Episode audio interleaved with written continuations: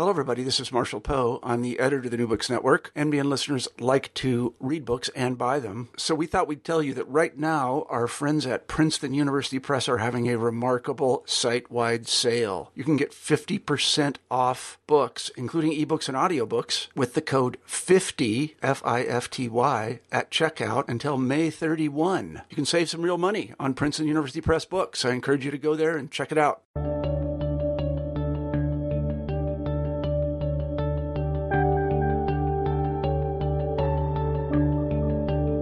Hello, everyone, and welcome back to New Books in History. I'm Mark Klobas, your host for the channel.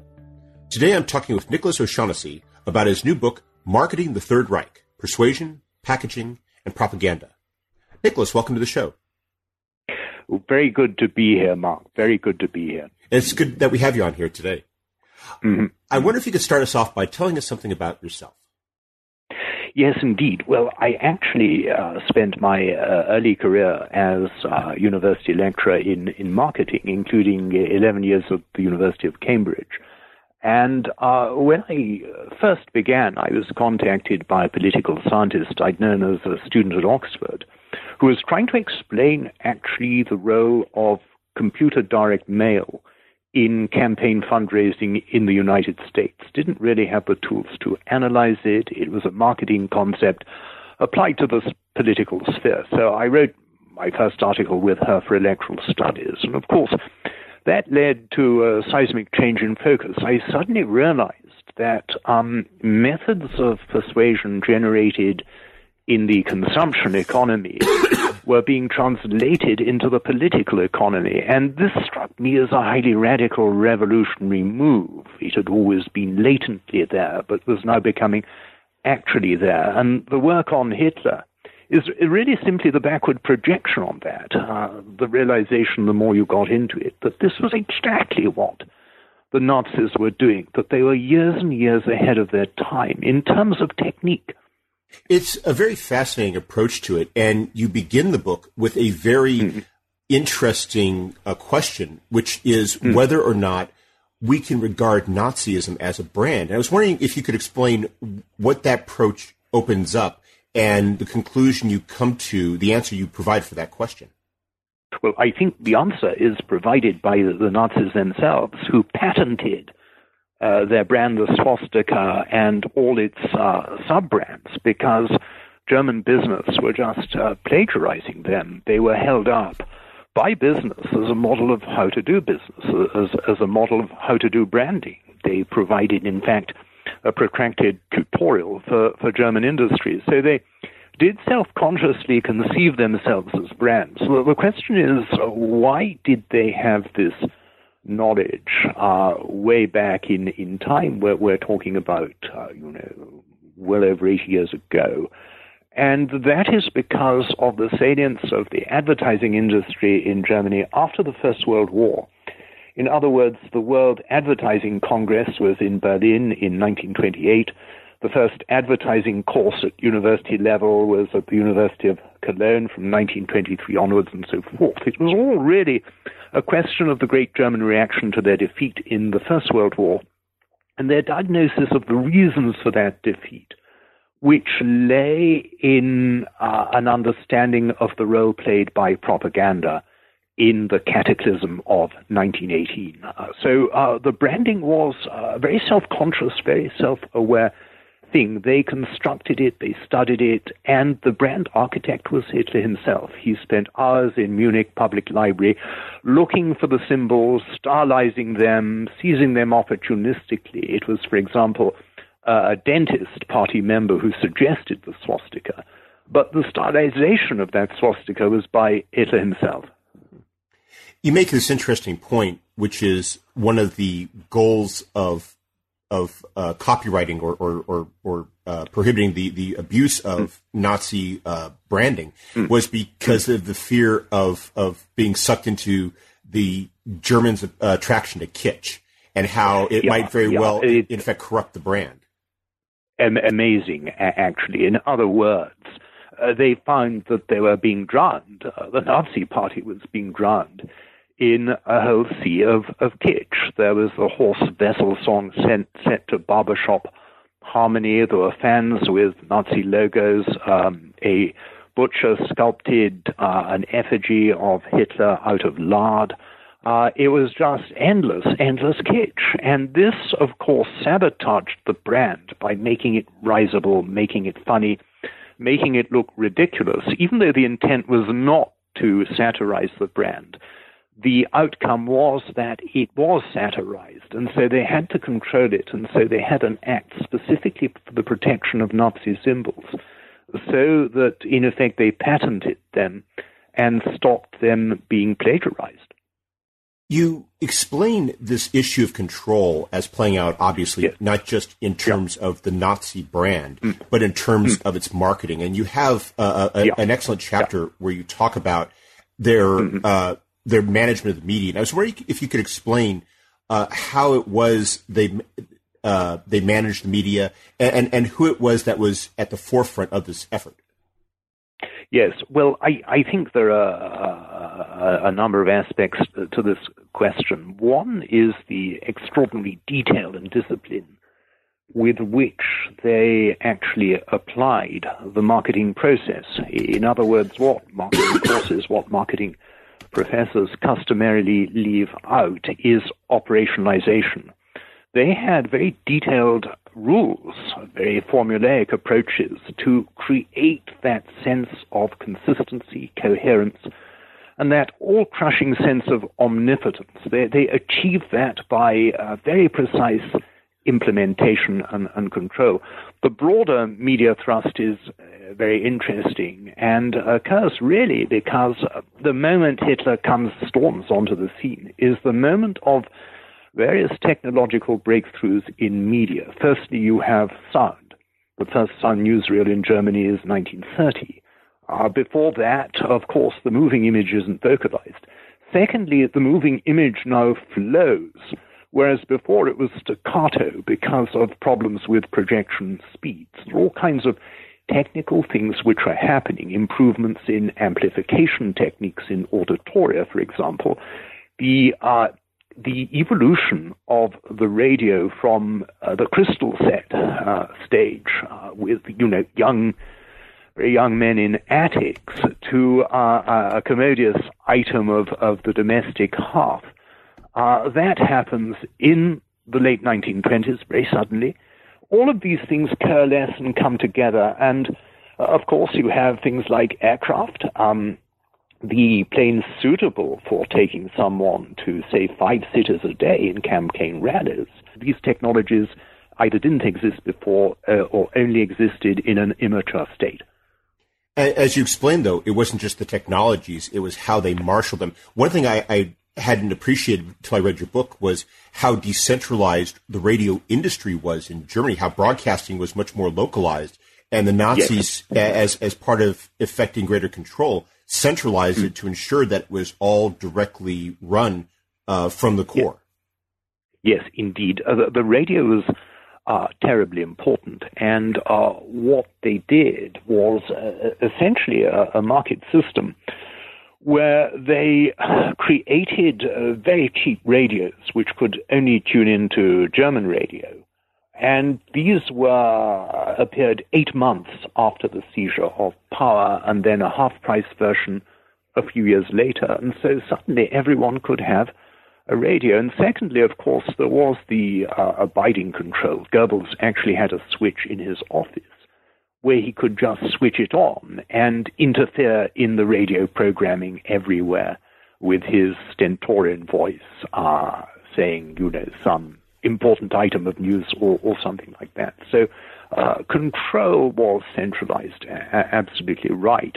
The irony is, of course, that the previous Weimar government hadn't used the powers of radio to project itself. Uh, this is quite extraordinary lapse, actually. Uh, but there you go. They just had a bureaucratic mentality rather than um, a proselytizing evangelical mentality. That was their problem. You describe some of the ways in which you, they implemented this, they, they, took advantage of this control, that they used it to convey their message. I was wondering if you could maybe detail one or two that you found are particularly significant and really uh, uh, revolutionary in terms of their uh, use up until that time. Their use, you, you mean, of revolutionary use of media? Yes. Yes. Well, uh, I think they were extraordinary uh, innovators. Uh, one of the things was the newsreel, which they turned from being a newsreel into a, a, a kind of con trick, really, that, that it seemed like news, but it was actually propaganda. And what they did was formulate these so that there was an interval between that and the main film, uh, so that people could digest the newsreel. The newsreel would begin with uh, a fanfare and, and so on and so forth. In other words, uh, the point underlying it is that the unique feature of the Third Reich was that propaganda was not just an instrument of government, as it's been in many regimes, as it was, for example, under Napoleon, it was actually the medium of government itself. So when you say um, original use of media, uh, the originality was that every single thing became media a restaurant menu, uh, graffiti, rumors, horoscopes, even the decision to fight the great battle at Stalingrad because of the resonances of Stalin's name. Everything was designed for mediability. Uh, not even the United States could remotely approach that. And actually, in 1943, Life magazine devoted an issue to Nazi propaganda. And the message was this these people are incredibly good as propagandists, and we're really, really suffering in this war because they're beating us at the propaganda. And uh, whatever happens in the battlefield, they're winning the propaganda war. And this is really scary stuff.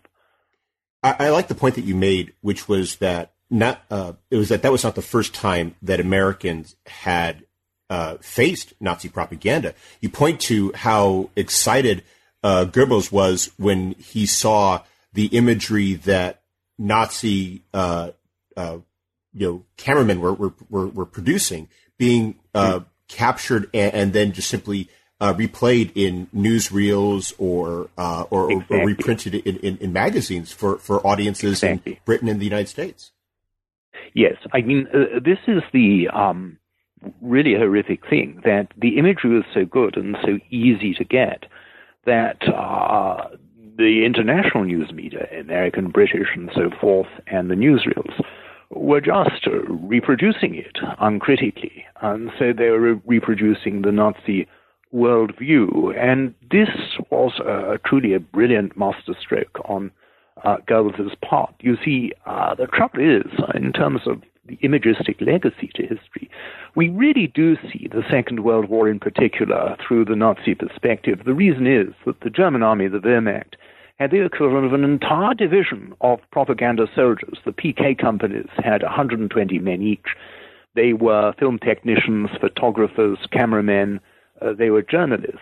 And what they captured was the most extraordinary footage, uh, which is the living image forevermore of World War II. We had nothing like it. And so it presents two things. It presents an image of the invincibility of the German soldier, but secondly, of the German war machine, which had very serious weaknesses.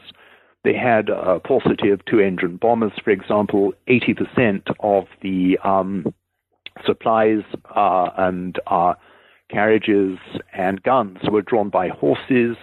They had no aircraft carriers in World War II, although, although they were building one, whereas the British had 13. So what's going on here. The fact is that they have defined their image for all of time, for all of history to come, with baleful consequences for those who've ceased to remember what they were really like. You detail uh, a number of these different uh, images, but you focus mm. on the central product, uh, as you put it, mm. which is Adolf Hitler himself. You refer to him Absolutely. as you refer to him as the Ersatz-Kaiser. I was wondering if you could uh, elaborate upon that.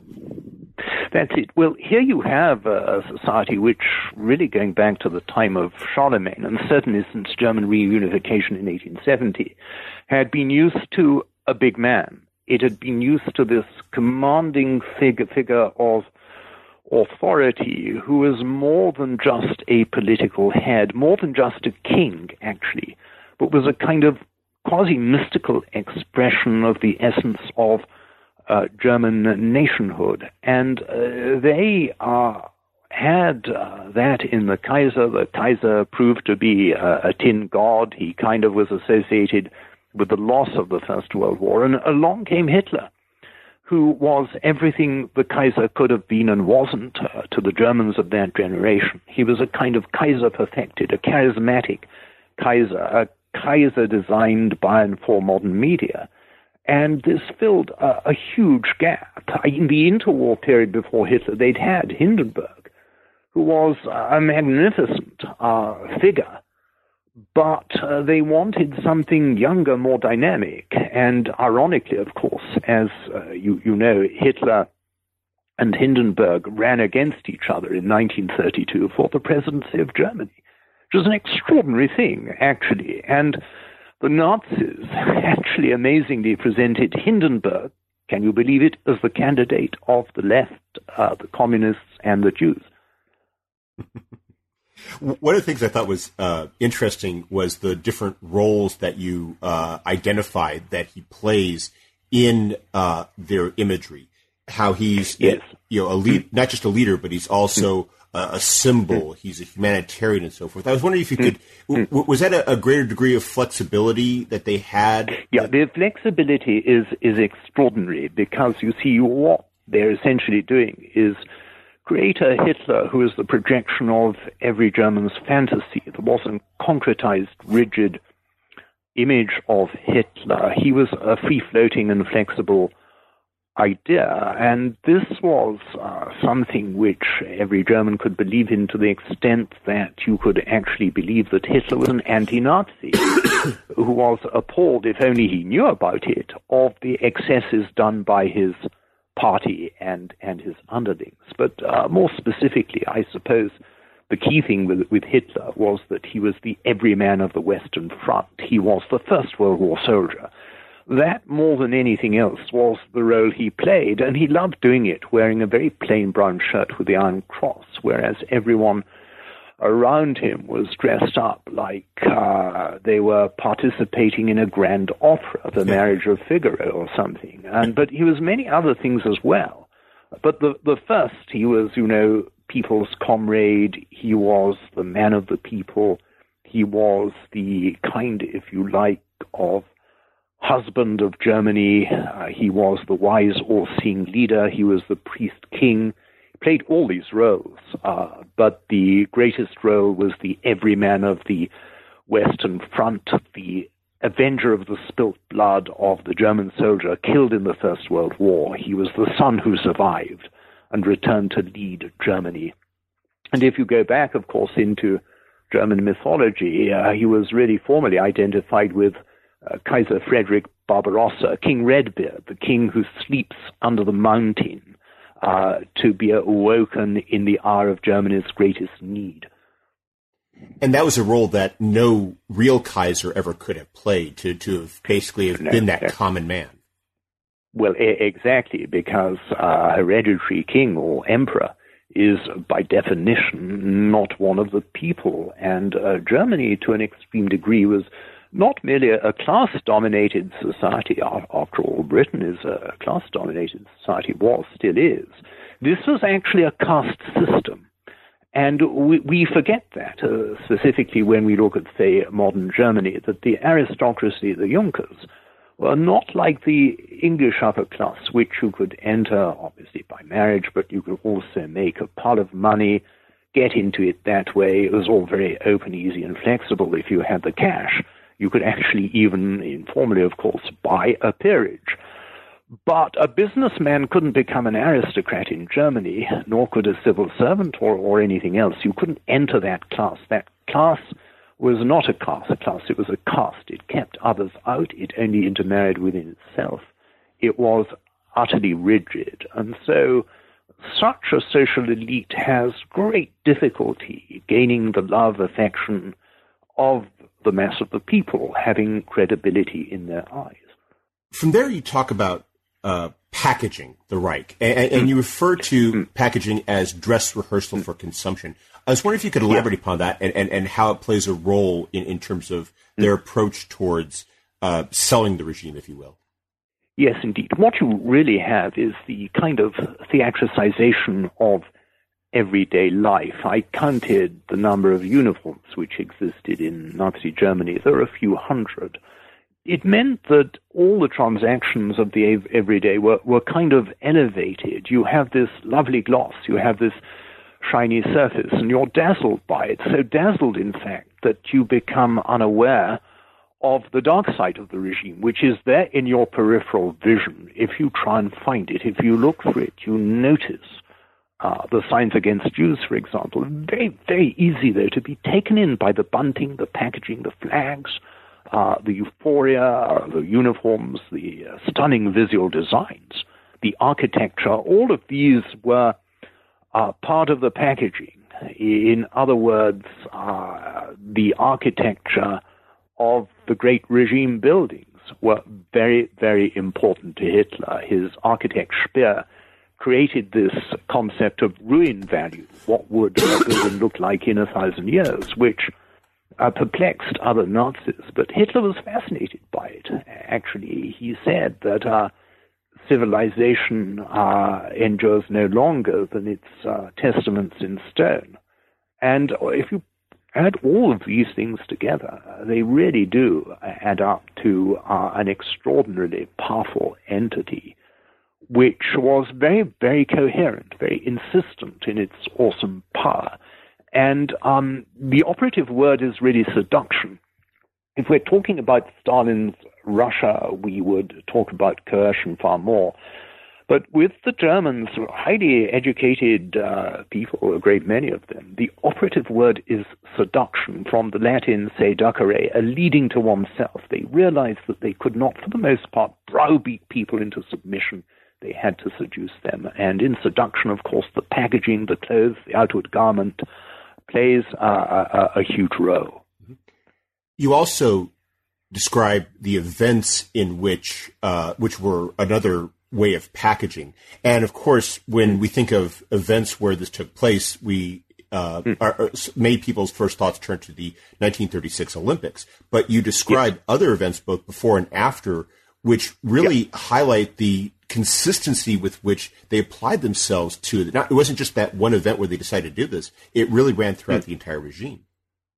Uh, yes, indeed. Uh, I mean, for example, the Expo, the Paris exhibition of 1938, the German pavilion there, the uh, ocean liners like the Wilhelm Gustloff, indeed the uh, 36 uh, Olympics, which are an extraordinary tour de force, but also the Nuremberg rallies. The last one was in 1938, and they were planned in great detail by Hitler they were a masterpiece of planning, of ritual. They lasted a whole week with uh, cast really of hundreds of thousands. Uh, the sheer operational detail uh, which went into it, which went into achieving those effects, uh, so much so that it's become a metaphor really for organized intimidation ever since.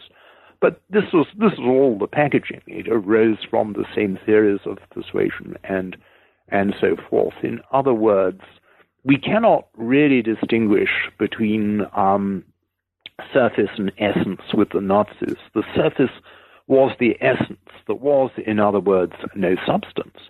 Uh, it was the surface. The surface was the message. Uh, the surface was the deep structure. I a very good example is one of their slogans before they achieved power, where they said, We don't want high bread prices, we don't want low bread prices, we don't want bread prices to stay the same. Stay the same. We want national socialist bread prices, which is absolutely meaningless. And, and that is really the point that there is no substance there if you drill down. It's elusive, it flows away. Uh, the essence of it is surface. This is an utterly superficial regime, but was so good at the superficiality that it could be mistaken for something deep, something profound, something epic, something mystical.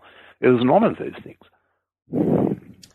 You go on to talk about the various uh, channels through which this was distributed.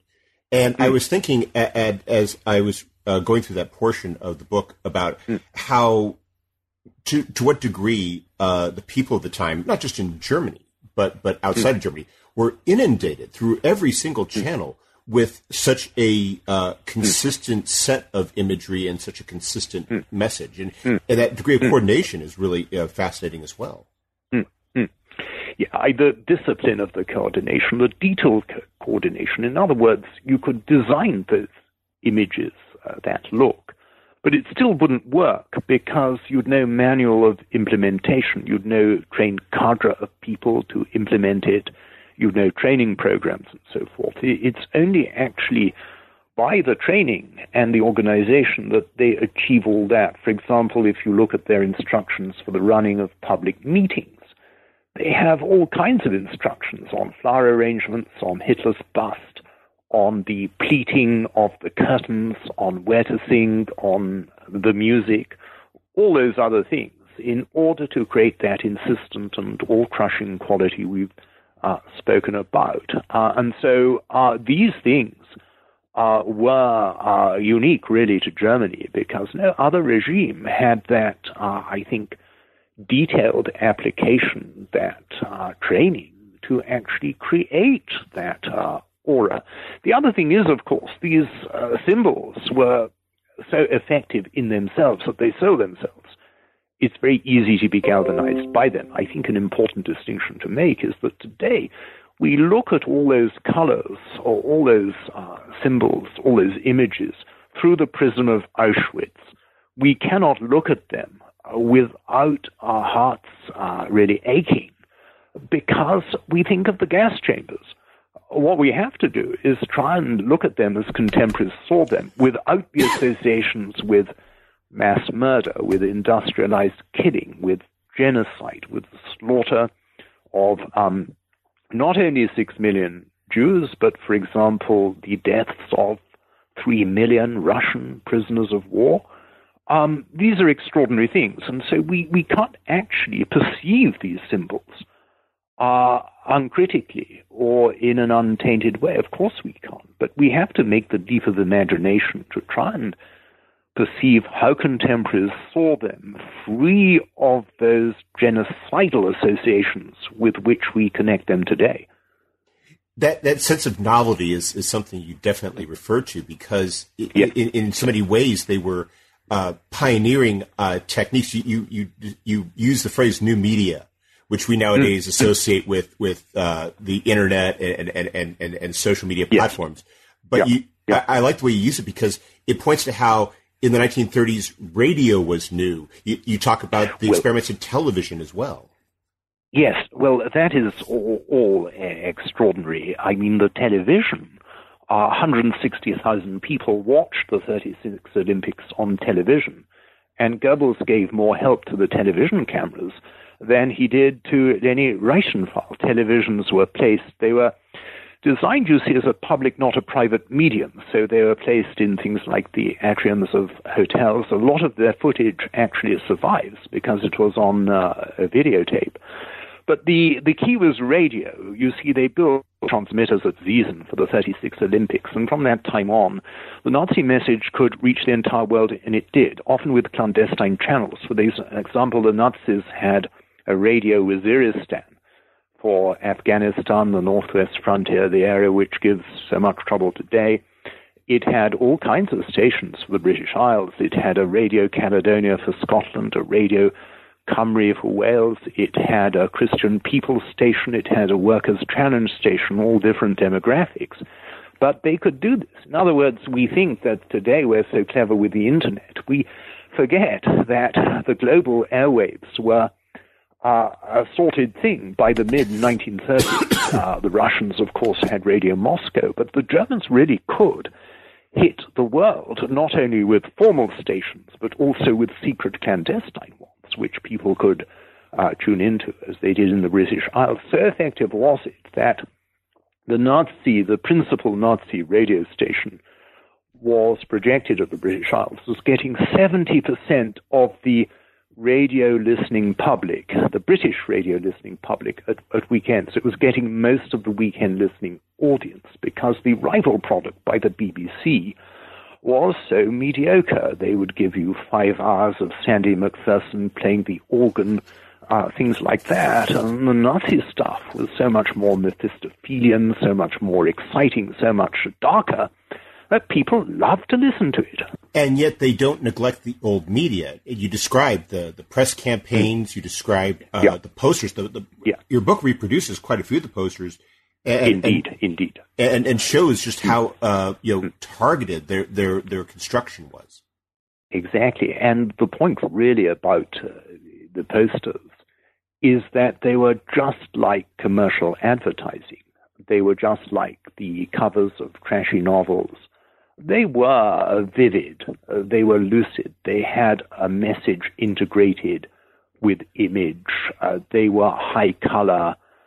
They were also very, very well targeted and segmented so that posters designed to appeal to women were very, very different from posters designed to appeal to young males. Uh, their posters didn't look necessarily Nazi at all, but they thoroughly understood both the traditional media and the new media, and they were excellent at both. That's how they worked, so that they could seem both traditional and cutting edge at the same time. You conclude your book by talking about some of the implications of this, the, the, the legacy going forward. I was wondering if you could speak to that, the the uh, the not just the pioneering, how, how the pioneering aspects of this shaped the world in which we live today, but also the what it means going forward in terms of modern day political communication, which in some ways is a different environment, but as you point out, also yeah. has a lot of you know uh, very clear parallels. Well, yes, I think you see one of the uh, worries which I certainly I have. After the collapse of the Berlin Wall, we thought that the world would steadily become democratic. What's actually emerged is really a different kind of construction, pseudo democracy, which is a combination of authoritarian democracy and coercion with very, very strong uh, political marketing propaganda and consumerist appeals, all integrated together within the same regime. So something like, say, Duterte in the Philippines, uh, Dogan in Turkey, and so forth. Uh, Putin in, in Russia, most especially. All of these are maybe the way the world is going to go forward. And the prototype was Adolf Hitler. That is to say, uh, the bogus projection of uh, pseudo democracy. Uh, Hitler, after all, had five referenda after he seized power and um, they're not, of course, true referenda, but they still created the uh, superficial appearance of a democracy. Um, and they integrated it with propaganda, with marketing, with consumption. The same model is really becoming the model of choice throughout the world now, where you don't have true democracies, but you have pseudo democracies, which use Hitler as a prototype, not the genocidal ambition, not the mania for conquest, not the Napoleon complex and all of that. But in many ways, the integuments of the regime are there, including the knock in the night, including extrajudicial murder, as we see in Russia of journalists, as we see in the Philippines of uh, drug sellers. Uh, and uh, Turkey, too, is going really in that direction with the imprisonment of all people deemed hostile to the regime, professors, journalists, and so on. So, is Hitler the prototype for our time? I think another impact is, of course, on the far right, where uh, Hitler is a huge favorite. Uh, in other words, he lives in consciousness as no other person in history lives, apart from the founders of the great religions. And he exerts a bad, uh, poisonous influence. His legacy is there and it's contaminating the atmosphere. There is a huge effort uh, going on at the moment to sanitize Hitler, to deny the Holocaust. That is fundamental to this uh, secret, not so secret project, which is the rehabilitation of Adolf Hitler as one of the most inspiring figures in history, uh, the greatest leader, the kind of, if you like, the um, great symbol of white nationalism, if you conceive white people as a nation, uh, then Hitler is going to be the symbol of that nation, for some at least, of its adherents. But to make that happen, the Holocaust has to be denied, which is how they do it. It to me kind of gets back to uh, the the arguments you make at the very beginning of the book. It speaks to just mm. how powerful this imagery is. That his image yes. it just is is so uh, alluring and so magnetic in a way because yes. of all of the success uh, uh of of marketing it early on in the 1930s exactly. 1940s. Exactly. Yes, yes, exactly. And in other words, my point, and historians would criticize this, the amount of time I give to the legacy, to the afterlife of Nazi imagery, uh, both today and in in earlier times as well. The fuss which Mick Jagger and David Bowie used to make about it, and so on. But I'm going to that laborious uh, extreme simply to illustrate the power of the original imagery, those symbols, that stylization, that orchestration, that fine polish was such that the regime was able to forward project itself years ahead, deep down into future history. But that is a testament to the power of the original symbols, which were his choice and his design. You take something, indeed, like his design for the Volkswagen Beetle, uh, which lives today even in the current generation of Volkswagen Beetles. It was Hitler's design. It was refined by uh, Ferdinand Porsche, but it was Hitler's original design, which remains with us today as uh, an article of domestic consumption.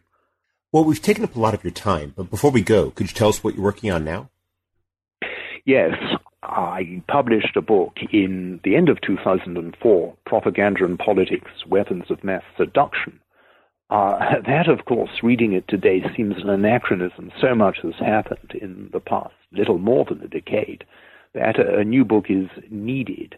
I'm working actually on uh, two. Uh, one is called The Idea of Propaganda, or, you know, what is propaganda will be the title. That's a more distant project. The main one is really to take from the idea of propaganda the specific feature of polemic. Propaganda is many things. It's soft power, it's culture, and so forth. But what has happened really today is that polemic has taken center stage. This bitterness, this caustic nastiness, this viciousness, these cultural wars, this violent rhetoric, and all of this, uh, which was always latent as a feature of propaganda, these fear appeals, but have now come to occupy center stage. At its most extreme, of course, sees, seen in the propaganda of ISIS and Al Qaeda, which I've also worked on quite extensively, not least in a report I did for the British Foreign Office. So I think there is a need yet again to revisit the idea of propaganda and look at its cursed impact on our own times, but specifically to focus on polemic as the governing feature. That is really what has come to us through history. The waves have parted to reveal this key idea of vituperation, vindictiveness, harshness, rhetorical frenzy, polemic, uh, which is really the gift to us of the internet, of social media, and so forth. We never knew it would evolve into that, but it has evolved into that. And so that's going to be the focus of my new book, which will cover things, of course, like fake news and um, Putin and all those things, but will give particular space uh, to the propaganda uses uh, of fear appeals by terrorists. So there's a lot of work to do, but as you can imagine, it's a great fun doing. uh, well, I definitely, uh, it sounds like an excellent project, and uh, I wish you all the best with it. Uh, thank you very much. Nicholas O'Shaughnessy, thank you for taking some time out of your schedule to speak with us. I hope you have a wonderful day. Mark, thank you very much. It's been a huge pleasure. I've enjoyed it enormously, and I hope that one day you'll invite me back again. I, I, I hope to have that opportunity as well. Thank you, Mark. Thank you. Thank you.